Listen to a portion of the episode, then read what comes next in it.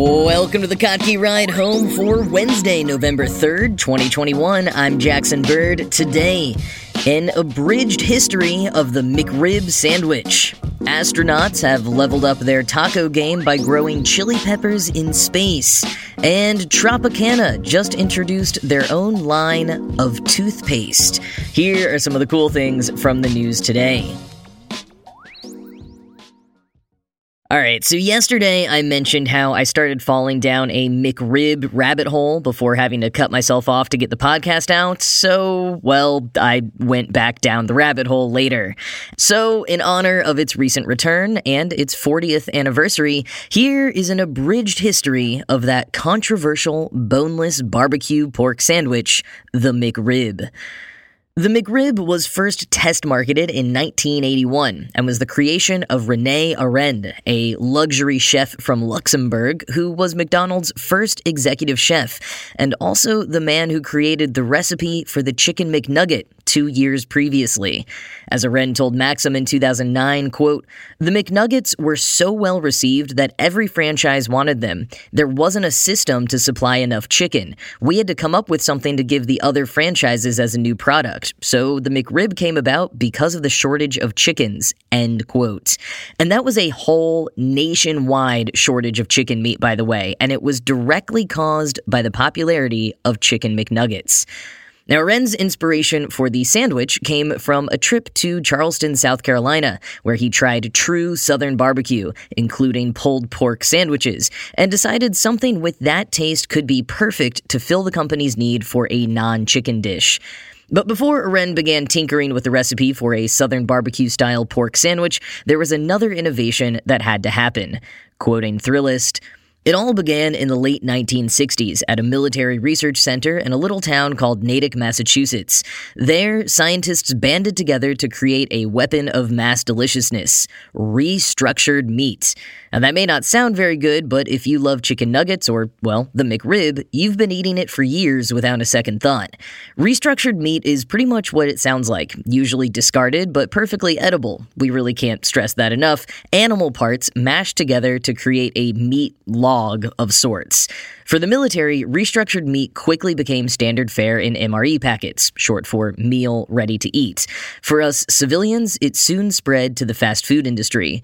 Around 1970, Professor Roger Mandigo of the University of Nebraska tapped into the military's meat scrambling technology to create a pork chop style patty from a mix of pork shoulder and other meat, using a binding agent made from animal protein. End quote. Arend and the team at McDonald's found Mandigo's work and applied the technology to the sandwich they were working on. The binding process allowed them to shape their pork patty into that iconic shape that resembles a rack of ribs, even though technically the patty itself is mostly shoulder meat. Anyways, McDonald's finally nailed the taste and design and introduced the McRib in 1982, adding pickles and onions and encasing the fake rack of ribs in a homestyle roll. But it was far from an instant hit. Thanks to heavy advertising, a lot of people tried it, but not many people went back for a second one. Some didn't like the taste, and a lot of others mentioned how messy it was. For the rest of the 1980s, the McRib went in and out of different markets around the US, foreshadowing its ephemeral appearances now. By the late 80s, McDonald's had already figured out their limited availability scheme as a moneymaker for the McRib, but it still wasn't a huge seller.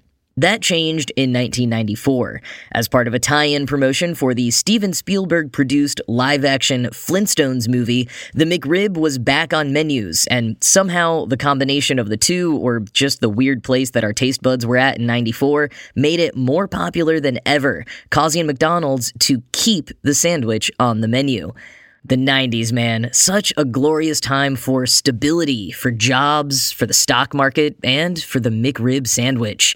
But then in 2005, horror of horrors, the restaurant franchise announced they were taking the McRib away from us. We should have known then that it was only the beginning of our downward fortune, with the recession just around the corner. But like every aging performer, the McRib came back again and again and again and again for subsequent farewell tours. And just like Cher, McDonald's kept doing it because people kept coming back. More and more of them, in fact, every time. The McRib was strengthening its hold as a cult icon with every reemergence. And it's officially back now, just in time for its 40th anniversary. But if you are not sure if your local McDonald's has the McRib available, you can always go to the fan created McRibLocator.com, where people report when they've spotted McRib sandwiches so others know where to go. And if you want a more sophisticated drink pairing with your McRib than Hi-C, Ryan Reynolds and his Aviation Gin Company have posted instructions for making a gin riblet. The cocktail combines tomato sauce, barbecue sauce, and gin with a squeeze of lemon and a garnish of a pickle and onion.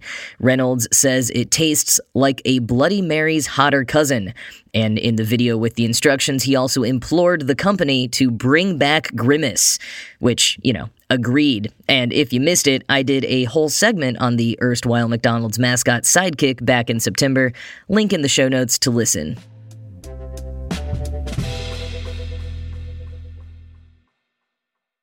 I would love to see Sean Evans get a hold of some of these and use them to make some sauce for hot ones.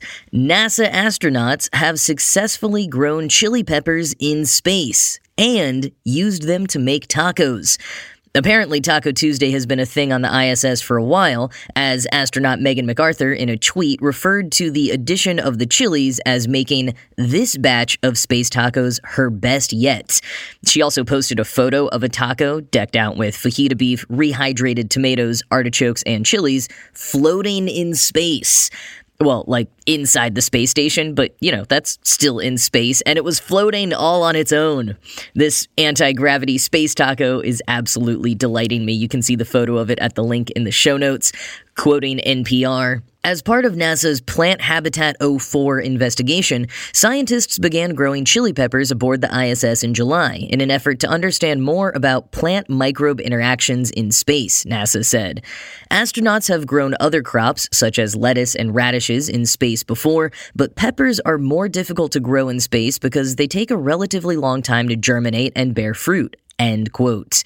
Given that, NASA says these peppers represent one of the most complex plant experiments conducted on the space station to date. Here's how growing peppers in space works, quoting NASA. A team at NASA's Kennedy Space Center sanitized and planted 48 pepper seeds in a device called a science carrier that contains baked clay for roots to grow in and a controlled release fertilizer specially formulated for the peppers. The science carrier launched to the space station aboard SpaceX's 23rd cargo resupply mission with NASA. The space carrier fits into the Advanced Plant Habitat, or APH, the largest of three plant growth chambers aboard the orbiting lab.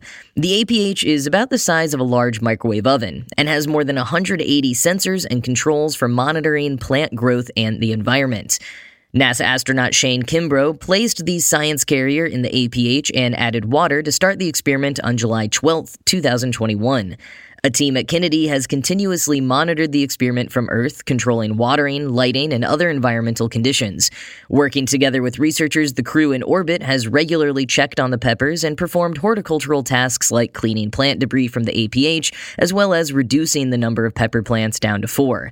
Peppers are self pollinating, and once pollination occurs, some flowers will start forming peppers 24 to 48 hours later. To ensure the flowers in orbit pollinated, the team at NASA's Kennedy Space Center instructed APH to run its fans at variable rates to create a gentle breeze in microgravity to agitate the flowers and encourage the transfer of pollen. The space station crew also provided assistance by hand pollinating some of the flowers. End quote. And as someone who lived for a time in New Mexico, I also must proudly report that these were specifically Hatch chilies. Hatch chili peppers are a type of green chili grown in the Hatch Valley in New Mexico. NASA notes that researchers spent two years evaluating over two dozen pepper varieties from around the world before settling on this particular cultivar of Hatch chilies developed by New Mexico State University though in a kind of champagne must be from Champagne, France to be champagne kind of way, NASA notes that the peppers the astronauts grew aren't technically Hatch chilies since they were grown in space and not in the Hatch Valley. This particular hybrid, called Espanola Improved, turned from green to red as they mature, which means, as astronaut McArthur pointed out, the crew got to enjoy both red and green chilies.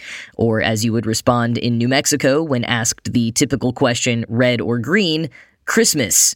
That's what you say if you want both red and green chilies or salsa. Now, growing plants in space is key to preparing for future missions to the moon, Mars, and other longer missions where astronauts may have limited opportunities for resupply missions and limited payload available to pack enough for the whole trip. So they'll need to produce food themselves. And while complex and timely, growing crops in space has other benefits.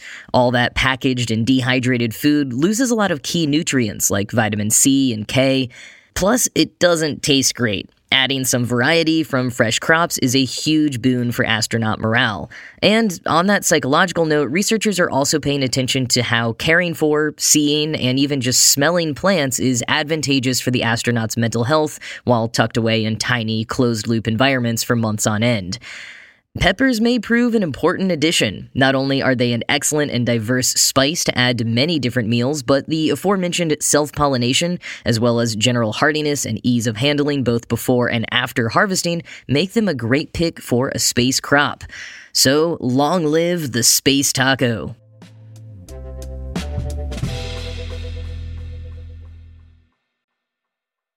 Oh man, Tropicana has gotten into the toothpaste game.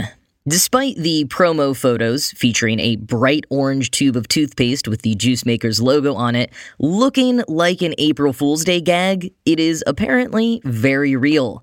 Or, well, as real as any social media sweepstakes product ever is. Basically, Tropicana has decided to go all in on converting the market of people who don't drink their orange juice because they've already brushed their teeth. And as we all know, drinking orange juice after brushing your teeth tastes terrible. So, Tropicana have created a toothpaste without the active ingredient that causes that phenomenon. I mean, you could just wait the appropriate amount of time after brushing before having your orange juice or any food or drinks, or just brushing your teeth after enjoying a nice cold glass of Tropicana orange juice. But I guess Tropicana doesn't want to risk it. For all those people who just have to brush their teeth before their morning juice and were avoiding buying Tropicana because they couldn't stand the taste of it mixing with their toothpaste, you now have an option if you enter the sweepstakes on the company's Instagram page before tomorrow. But more about this active ingredient. Quoting Adweek, in 1824, the story goes, a dentist by the name of Peabody, first name unknown, decided he would improve the common formulations of toothpaste, which then consisted of ingredients like ground rock salt and burned crumbs. Peabody added something actually cleansing soap. In time, as manufacturers adopted the recipe, the soap commonly took the form of sodium lauryl sulfate, or SLS, a foaming agent chemically known as a surfactant.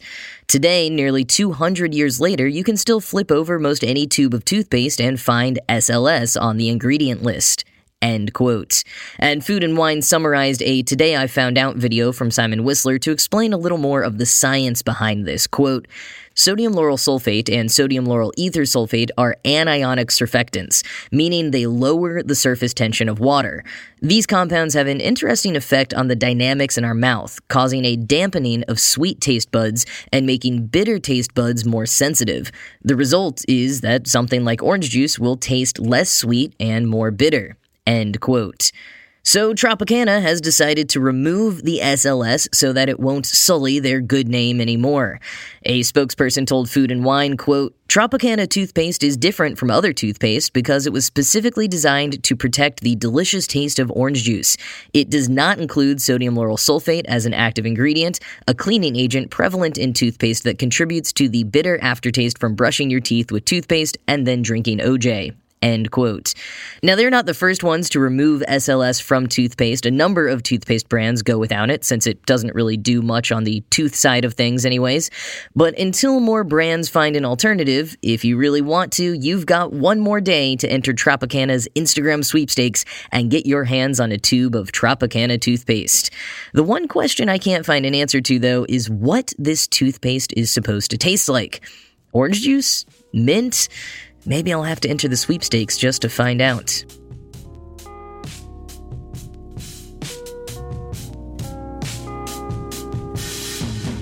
So, I link out to the travel website Atlas Obscura a lot on this podcast. They share a lot of cool history in addition to just places to visit, and none of those links or what I'm about to say is sponsored, but I just wanted to share that they have launched their very first mobile app, and it is really cool.